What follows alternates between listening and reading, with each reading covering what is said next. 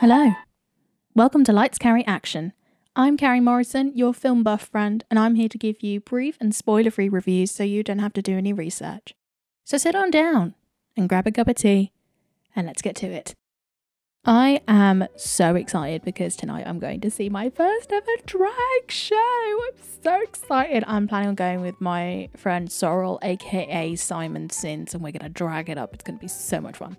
But anyway, that's not really relevant to this week's theme. So, this week's theme is home. So, all the films that we're discussing is about to do with a home and identity and where you feel like you belong in life. And all of these themes are explored in these films in some shape or form. So, with that being said, let's get on to the first film of the week. What does sueñito mean? Sueñito. It means little dream. That's it? No story? All right, all right, everybody sit down, sit down. It's a story of a block that was disappearing. The first film we are looking at is In the Heights, directed by John M. Chu, created for Broadway by Lin Manuel Miranda, all the music and lyrics and book, but it was adapted for screen by Quiara Alegria Hudes. It stars Anthony Ramos, who is from Hamilton fame and a, a frequent collaborator of Lin Manuel Miranda, actually. He stars as Usnavi, who is the owner of a bodega, which is, if we're thinking of equivalency of UK terms, a corner shop, uh, I would say. And he's procured the ownership of his dad's home in Dominican Republic, and he doesn't know whether to go there or stay in Washington Heights. You also have Vanessa, who has dreams of being a fashion designer but is facing hardship in trying to secure her own place downtown. And you also have Nina, who dropped out of college. One of the reasons being she had a lack of funds. There's no shortcuts. Sometimes it's rough. Yeah, I'm a street light choking on the heat. The world spins around while I'm frozen to my seat. The people that I know They're talking about kicking out all the dreamers. but every day is different, so It's time to make some noise. We had to assert our dignity in small ways. Shh, Just listen. Little details that tell the world we are not invisible. So this is obviously based on a musical meant to be the big blockbuster of the year. I saw a production of this a few years ago. I can't remember where it was, but it was near King's Cross and big West End production. People were so excited about it. And there are some uh, significant changes between the original musical and the film version. But I think what the film version really craftily done was find moments and find new scenes and new ways to explore characters to make them more in depth in film that wouldn't really translate very well in a musical, but definitely would need it in a film adaptation because uh, there are people out there who are very religious about like if you're going to make a musical film you need to have the exact same thing. And that's just not how it works. Musical theatre is a very different storytelling medium to films. That's just always been the case, and that's why we've been disappointed with so many musical film adaptations over the years. This one very much captured the heart and the spirit of the original musical, but translated the characters and stories so well within a film context that I thought was really great. This film has had criticism over representation of Afro Latinx Americans, and I agree with that to some extent because a lot of the background dancers are maybe Afro Latinx, but none of the main characters are. You could argue maybe Corey Hawkins as Benny is one of them, but also I feel like one token actor who's not the same race as everyone else is a little bit iffy to me. And there's discourse online about various other things, but for me personally, I loved it so much. I had such a wonderful time. And there was a point where it hit a nerve that I didn't expect it to hit, so I did get very emotional watching it. John M. Chu's adaptation, he previously directed Crazy Rich Asians, And you can tell he really appreciates the medium of musical theatre and understood the importance of capturing choreography correctly, having the visuals to add to the theatricality of the music. There really was a deep understanding of why In the Heights is so important in terms of representation, and people online, of course, are gonna have their concerns about the story, but I think all in all, it is a beautiful, fun, and heartfelt story that people will universally enjoy. Now, let's get on to our second film of the week, and this one is a bit more subdued, I would say.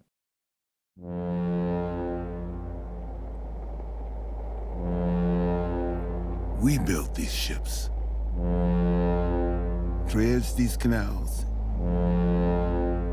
In the San Francisco they never knew existed. Is our home.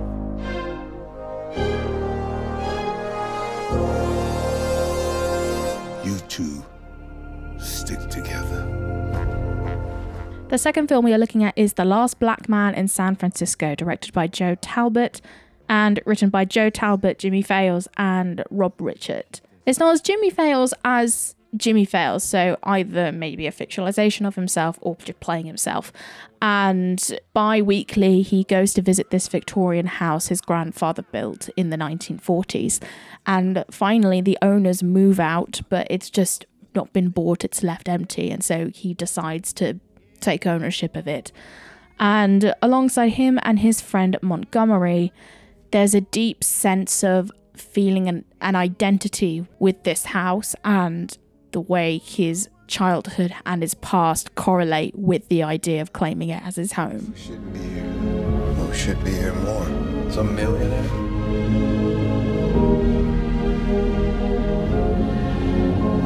If you leave, it's not your loss. It's San Francisco.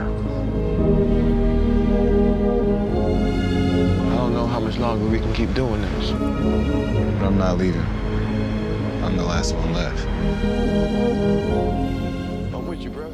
So this was really lovely. It was a really bittersweet story, and I really liked the style it was going with. It reminded me because a lot of the cinematography is very centerized. A lot of the people, I would argue, in their most quiet conversations, it's very plain. A lot of delivery and a lot of the cinematography really reminded me of Wes Anderson, but I know Wes Anderson isn't the first person ever to revolutionize the concept of subdued acting. Like, oh, actually, it almost reminds me of a Brechtian style. With and if people if people don't know about Brecht, a, a very key thing about Brecht, he was a theatre practitioner from Germany, I believe, but he was uh, very politically aimed theatre practitioner and was very much about not a lot of emotion in theatre. The the whole thing about theatre is to execute political intentions. And I think this is called back in some aspect to the last black man in San Francisco because everything is so quiet and so intimate. You can't help but think of the socio-economic politics surrounding it. And I found that really impactful. I feel like a slow burner has slowly become an insult over like the past couple years because when people say a film is boring, they just call it a slow burner. I wouldn't say that is the case for this. I think it is definitely one that is very emotionally impactful within the last maybe 15 minutes and the payoff really works. I will say I loved Jonathan Majors as Montgomery. I definitely felt he was going for Montgomery is autistic because my auti dart was was blaring off. It was it was like a police siren on a way to a murder scene. It was just so apparent to me. That character really felt was the emotional grounding of the film compared with Jimmy Fails, very fiercely stubborn but also fairly introverted, and the way those two characters blended together was just so beautiful. But there are points in this film where I laughed because of Jonathan Majors' characterization of Montgomery that I felt was really lovely.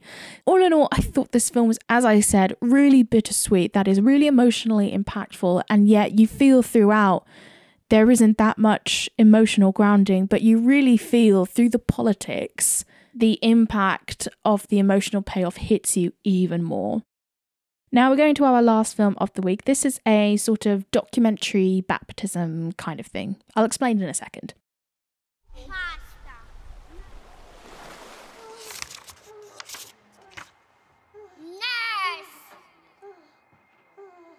Third trimester.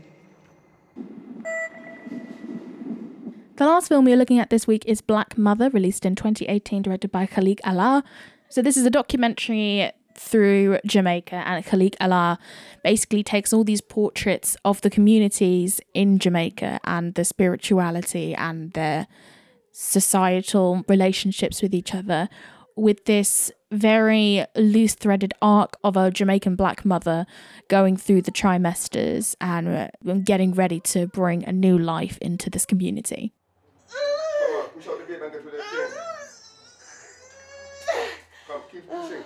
Keep pushing. Come, keep pushing. Don't stop. Don't stop. Come on, keep pushing. Just like Chucky. Ruhu. Gather round. Ruhu. My name is God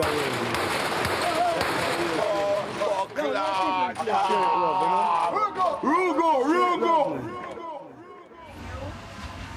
Oh, you're looking good, baby. Fuck, oh, I like that shit. So I haven't seen anything like Black Mother before, ever, I don't think. And the way they use the testimonies, like the only form of dialogue or any verbal communication in the film, it's almost less used as storytelling and more as a use of a soundscape as Khalik Allah took these really beautiful portraits of all these different people in Jamaica and you hear as you see the footage through different streets and statues and different figureheads in the community you realize the rich history and deep spirituality Jamaican people have, which was really insightful and really beautiful. And you can tell there was such a sensitivity and an earnestness to the delivery of the overall film that it felt genuine and really connected with you in that sense. I will say it's not really the kind of film that I would be interested in. It didn't really keep me mentally engaged with it throughout. So I was trying to follow it, but a lot of the times my brain switched off because I didn't feel it was grabbing me enough, which is probably more a stylistic choice that doesn't suit me rather than it being a bad choice overall, if that makes sense. If you are interested in learning more about Jamaican culture and getting to know people that are really that have really different experiences than your own, I would recommend this, but personally it just wasn't it for me. Now those are all the films I watched this week and I will go with In the Heights this week. It was so much fun and yet so heartfelt that I just want people to go see it whilst it's in cinemas. It completely deserves it.